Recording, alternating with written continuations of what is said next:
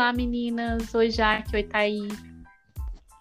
Olá, meninas. Olá, pessoal. Oi, pessoal. Oi, meninas. Então, sejam bem-vindos ao nosso episódio de hoje. E o tema é assédio moral, o limite entre autoridade e assédio no trabalho. Bom, para começar, eu vou trazer o conceito da palavra assédio e o conceito da palavra moral. O significado da palavra assédio é importunar, molestar com pretensões insistentes. Já o significado da palavra moral, ela deriva do latim e é relativa a costumes ou conjunto de regras de conduta. E o assédio moral aí, ele é a quebra, né, dessas regras de conduta, as, as regras de civilidade, né, digamos assim. É, mas, afinal, o que é o assédio moral no trabalho? Bom, o assédio moral no trabalho é a exposição do trabalhador a situações humilhantes e constrangedoras. Situações elas são repetitivas ao longo da jornada de... e o exercício da função. E é mais comum é, em relação à hierarquia autoritária é, e sem simetria. Predomina né?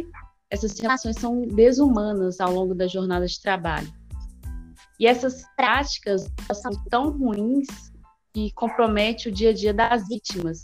É, a, a não ter uma, é, como eu posso dizer, uma visão tão positiva do trabalho, passa a ser é, é a mais negativa trabalha está no ambiente de trabalho. Uma coisa que todo mundo acha, que a maioria das pessoas acreditam, que o assédio moral ele não vem apenas da chefia. A gente entendeu um pouco mais sobre o assunto, a Jaque vai falar sobre os principais tipos de assédio que pode ocorrer no ambiente de trabalho. Isso. Eu vou falar um pouco sobre o assédio vertical descendente e o assédio moral horizontal, né, que são dois tipos de assédios morais também. E o primeiro, né, que é o assédio vertical descendente, ele ocorre muito dentro das empresas. É, ele é um tipo de assédio que ocorre entre uma pessoa que está acima, né, hierarquicamente acima da, da pessoa que é assediada. A gente pode visualizar esse tipo de assédio entre lideranças mesmo e os liderados. Né? Um, um exemplo a gente pode citar é quando um gerente ali ou um líder mesmo cobra as metas dos seus liderados. E com isso eles acabam colocando essas pessoas também em situações constrangedoras, de humilhações mesmo, e fazendo com que elas tenham que pagar micos, é, fazer algum tipo de dancinha, usar algum tipo de objeto, usar algum tipo de fantasia, né, colocar ali um apelido pejorativo nessa pessoa, porque ela não está atingindo aquilo que a, que a empresa colocou como meta. Ela está mais abaixo, e aí por conta disso é feito esse tipo de procedimento é, que para eles muitas vezes até não, não é visto como um assédio, né? Mas a gente pode ver que é um tipo de assédio moral que ocorre dentro das empresas. Um outro tipo de assédio também é o horizontal, que ocorre entre os funcionários da mesma posição, né, que está dentro da empresa.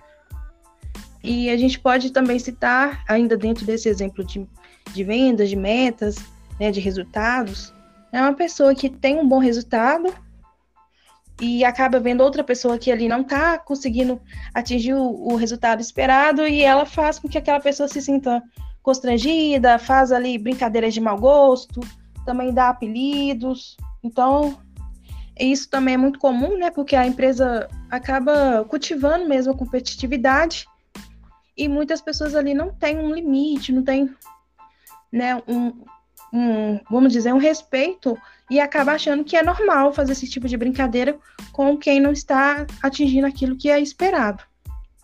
Aí a Thaís vai falar mais um pouco sobre dois tipos de assédio. Isso mesmo, Jaque. É, vou trazer um pouquinho para vocês, né, a respeito do assédio moral vertical ascendente. É, esse tipo de assédio, embora ele seja, né, extremamente raro, a gente também pode, né, presenciar, infelizmente, visualizar esse tipo de acontecimento em algumas empresas. Então, ele ocorre quando o funcionário hierarquicamente inferior assedia, né, o, o seu líder, o seu gestor, ali quem é o seu superior imediato. Então, embora seja mais difícil, né, de visualizar na prática, isso pode é, ocorrer em situações em que o funcionário sabe, por exemplo, né, de alguma informação sigilosa da empresa ou até mesmo do seu superior e ele utiliza como um meio de chantagem, né, para benefício próprio. Então, ou seja, né, para conseguir faltas injustificáveis, para pedir um aumento de salário, enfim. Então a gente traz, né, esse exemplo, mas podem ter diversas outras situações onde o funcionário ele pode ali assediar o seu seu superior, né? As brincadeiras, como a gente já comentou aqui antes, as meninas trouxeram brincadeiras, piadas, né? É, infelizmente a, a, podem acontecer também também temos alguns casos, por exemplo, em que o líder ele sai ali, né? É, vamos pegar um ambiente fabril, por exemplo, uma indústria. Então ali temos um operador de produção, aquele operador de produção ele é efetivado e aí os colegas, né, que anteriormente eram ali da mesma posição hierárquica, fazem piadas, né, algumas coisas pejorativas por não aceitar, por exemplo, aquela promoção. Então, nós temos diversos cenários, né, fora esses que nós trouxemos aí que configuram também um assédio moral.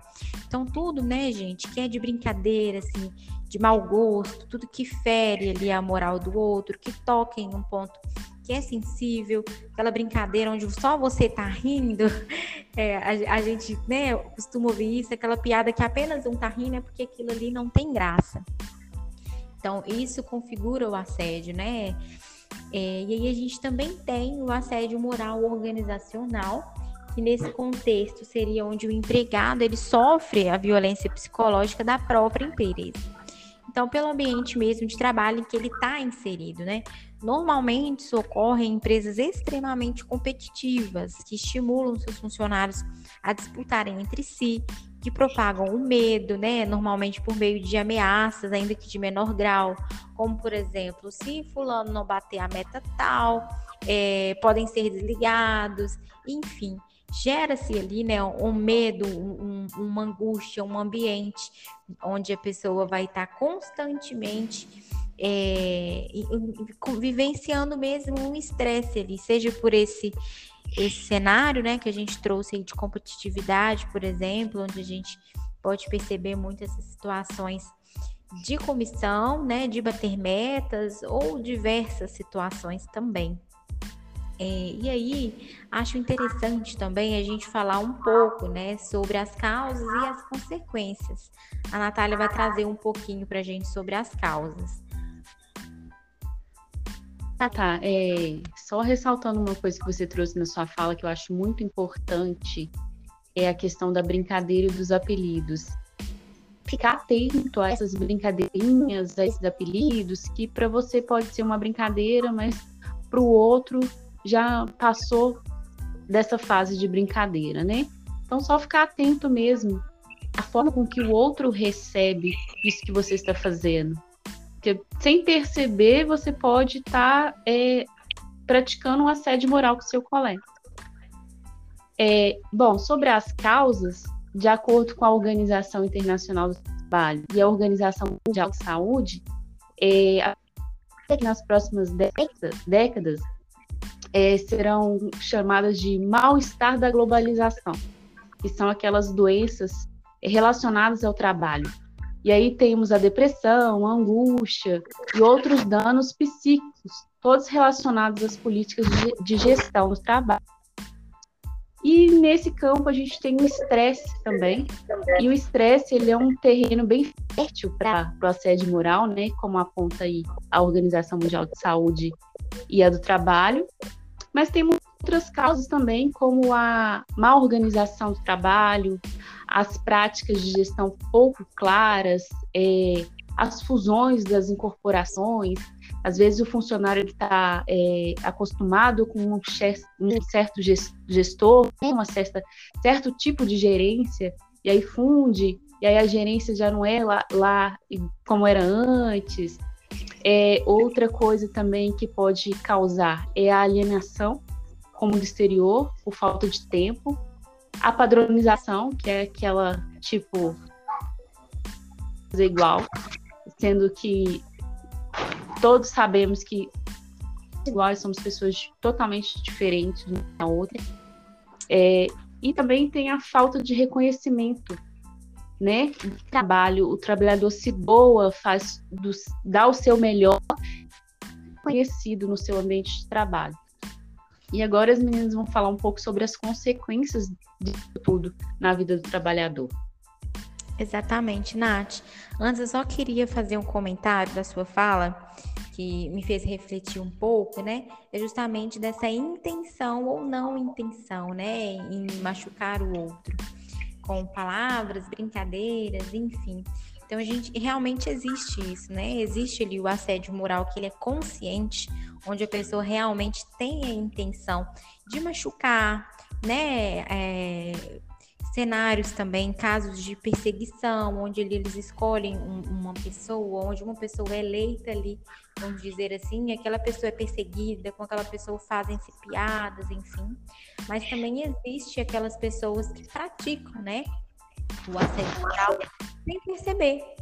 Então, é a, aquela pessoa que realmente vai fazer a brincadeira, né? Tudo isso que nós já comentamos aqui. E para ela é como se fosse normal e não observa aquele cenário em volta, a reação que aquela pessoa está tendo, né? Com aquelas brincadeiras, piadas e afins. Então, acho que é importante a gente falar sobre é, observar, né? Passarem a observar o ambiente que o cercam.